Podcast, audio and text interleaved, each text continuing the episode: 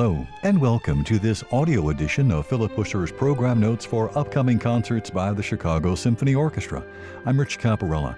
Concerts by the CSO on Thursday, September 26th through Saturday, the 28th, feature Riccardo Muti directing all Beethoven, including Consecration of the House Overture and Symphonies Numbers 1 and 3, the Eroica.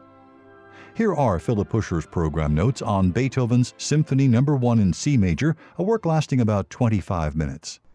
This is a young man's music. As the first symphony by the greatest symphonist who ever lived, one might expect clues of the daring and novelty to come, since it was written at the turn of the century and premiered in Vienna, the great musical capital, in 1800. One might assume that it is with this work that Beethoven opened a new era in music. But, in fact, this symphony belongs to the 18th, not the 19th century. It honors the tradition of Mozart, dead less than a decade, and Haydn, who had given Beethoven enough lessons to know that his student would soon set out on his own. The First Symphony is a conservative work by the least conservative of composers. Just two years later, Beethoven proudly announced that he would follow a new path. Alexander Thayer, who wrote the first significant book on Beethoven, saw 1800 as a turning point in the composer's career. It is the year in which, cutting loose from the pianoforte, he asserted his claims to a position with Mozart and the still living and productive Haydn in the higher forms of chamber and orchestral compositions, the quartet and the symphony.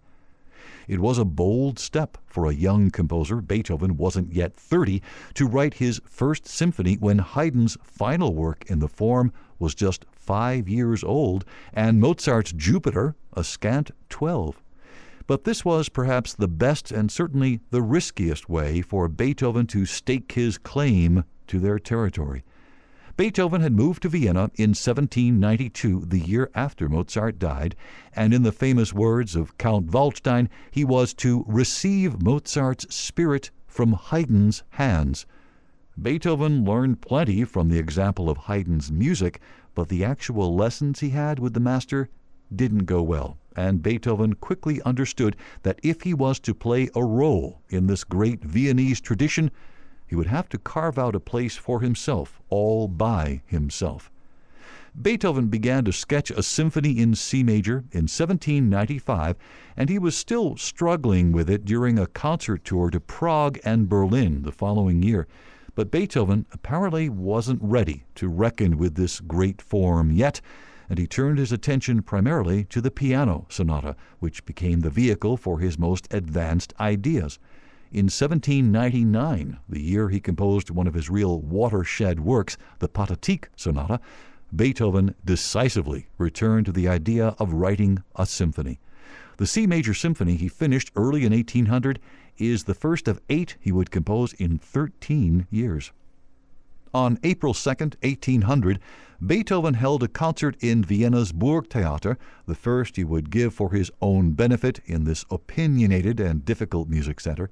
In a gesture of savvy public relations, he included a symphony by Mozart and two numbers from Haydn's Creation on the program to set the scene for his own music, some of it new, like the septet that quickly became one of his most popular pieces, and this first symphony.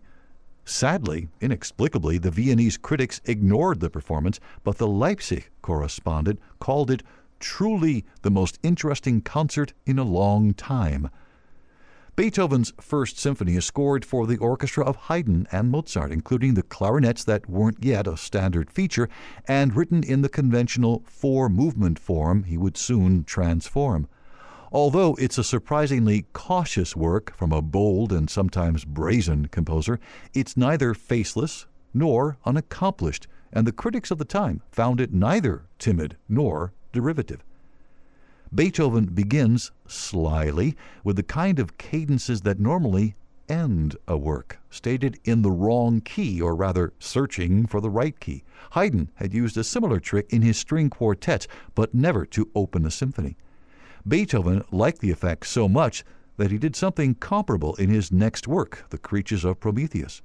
The entire movement sparkles with genuine energy and is particularly colored by the brilliant and inventive writing for winds. One critic complained that it sounded more like a wind band than an orchestra.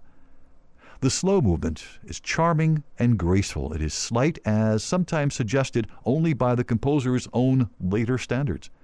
Beethoven calls the next movement a minuet, but both his tempo, allegro molto e vivace, and a very swift metronome marking argue that this is really the first of his true symphonic scherzos. Haydn had begun to write third movement scherzos in his string quartets, but he didn't transfer that crucial development into his symphonies. The finale, with its humorous, slow introduction, is as playful and spirited as anything in Haydn. It is not yet the heroic or the revolutionary Beethoven, but it proves brilliantly that the student had learned his teacher's lessons well. Program notes by Philip Huscher on Beethoven's Symphony Number no. 1. And now on to Beethoven's Symphony Number no. 3, the Eroica Symphony, a work lasting about 50 minutes. The story of how the Eroica Symphony got its title is nearly as famous as the music itself. We know that Beethoven intended to name his Third Symphony for Napoleon Bonaparte and his fight against political tyranny, that he tore up the title page in a fit of rage when he learned that Napoleon had appointed himself emperor, and that he opted for the title Sinfonia Eroica, Heroic Symphony, instead. The subtexts, idealism and disillusionment, personal greed and the lust for power, the struggle between art and politics, among others, are intense, and they have come to overshadow one of the most remarkable, even revolutionary works of art we have. A century after Beethoven, Toscanini tried to restore reason, famously brushing aside a hundred years of connotations. Some say it is Napoleon, some Hitler, some Mussolini. For me, it is simply allegro con brio. Beethoven had been contemplating a symphony inspired by General Bonaparte since 1798. Most of the music was composed in the summer of 1803, only months after Beethoven wrote his most revealing non musical work, the Heiligenstadt Testament, a painful confirmation of worsening deafness and thoughts of suicide. It was one of the lowest points in a life that understood despair only too well. The composition of an important and substantial new symphony was Beethoven's great rallying cry, a heroic act in itself. The first draft was probably completed by November 1803. Beethoven's extensive sketches, nicely preserved and often studied, confirm that the new symphony gave its composer a lot of trouble. In May 1804, when the news reached Vienna that Napoleon had declared himself emperor, Beethoven felt betrayed. According to the account later written by his student Ferdinand Ries, when he broke the news to Beethoven, the composer went to the table, took hold of the title page by the top, tore it in two, and threw it to the floor. In fact, although Beethoven had long intended to name the symphony after Bonaparte, he quickly dropped that plan when he learned that Prince Lobkowitz would pay him handsomely for the same honor and later, after he had ripped up the title page, Beethoven temporarily recanted when he realized that a Bonaparte symphony would be just the thing for his upcoming trip to Paris. In 1806, when it came time to publish the E flat major symphony, Beethoven suggested Sinfonia Eroica, composed to celebrate the memory of a great man without mentioning Napoleon. Beethoven's last reputed words on the subject, full of the anger and resentment he surely felt, came later, after Napoleon's victory at Jena. It's a pity I do not understand the art of war as well as I do the art of music. I would conquer him. History doesn't tell us what, if anything, Napoleon thought of Beethoven's music. When Cherubini, whom he did admire, once suggested that Napoleon knew no more about music than he knew of battle, the emperor immediately stripped him of his offices and power, leaving him with virtually no income. The Eroica is perhaps the first great symphony to have captured the romantic imagination. It's not as openly suggestive as the later pastoral with its bird calls and thunderstorm, nor as specific as the ninth with its unmistakable message of hope and freedom. But to the Viennese audience at the first performance on April 7, 1805, Beethoven's vast and powerful first movement and the funeral march that follows must have sounded like nothing else in all music. Never before had symphonic music aspired to these dimensions. We're told that a man in the gallery shouted down, I'll give another kreutzer if the thing will only stop. Audiences then, just as today, brought certain expectations to the concert hall, and knowing the length of a piece is one of them. But Beethoven's Allegro con brio was longer and bigger in every sense than any other symphonic movement. The first movement of Mozart's Prague Symphony comes the closest. It's also a question of proportion, and Beethoven's central development section, abounding in some truly monumental statements, is enormous. It is sometimes said that Beethoven was writing without themes at the beginning of the first movement.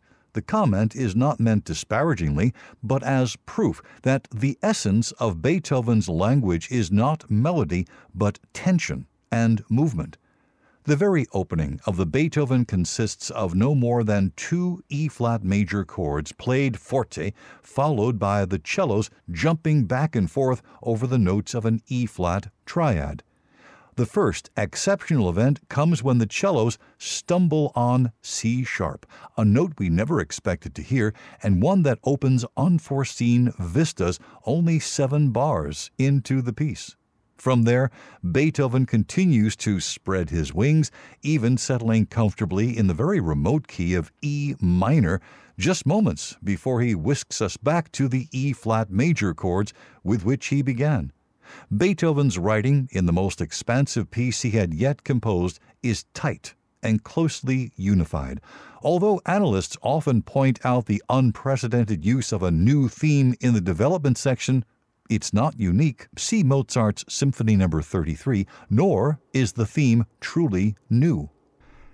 Ries was perhaps the first person to be misled by the premature entry of the horn four bars before the start of the recapitulation, and he lost Beethoven's respect forever when he rushed up to tell him that the player had come in at the wrong place.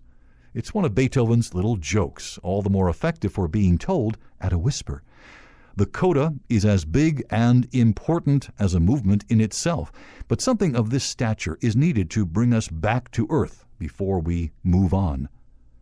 The adagio is a funeral march of measured solemnity, pushed forward by the low rumble of the basses like the sound of muffled drums. Beethoven raised some eyebrows by placing the funeral music so early in the symphony, but this is music, not biography, and chronology is beside the point. The two interludes are particularly moving. The first, because it casts a sudden ray of sunlight on the grim proceedings. The second, because it carries the single thread of melody into a vast double fugue of almost unseemly magnificence. The music ends with some consolation, but even more grief. Beethoven's funeral music gives way to a brilliant, though often very quiet, scherzo, just as the prisoners in Fidelio emerge from the dungeon into the blinding daylight. Here, the modest minuet of Haydn and Mozart has become something truly symphonic in scope. Beethoven's finale is a set of variations on a theme he had used several times before, principally in his ballet The Creatures of Prometheus. This is an unusually complex and multifaceted piece of music. It's not just the conclusion, but the culmination of all that came before. Beethoven begins with a simple, unattached bass line before introducing the theme itself. The variety and range of style are extraordinary. A fugue on the bass line, a virtuoso showpiece for flute, a swinging dance in G minor, an expansive hymn. Beethoven moves from one event to the next, making their connection seem not only obvious, but inevitable. Some of it is splendid solemnity, some high humor, and Beethoven touches on much in between a magnificent coda which continues to stake out new territory even while wrapping things up, ends with bursts of joy from the horns. Program notes by Philip Huscher on Beethoven's Symphony No. 3, the Eroica. My name is Rich Caparella. Thanks for listening.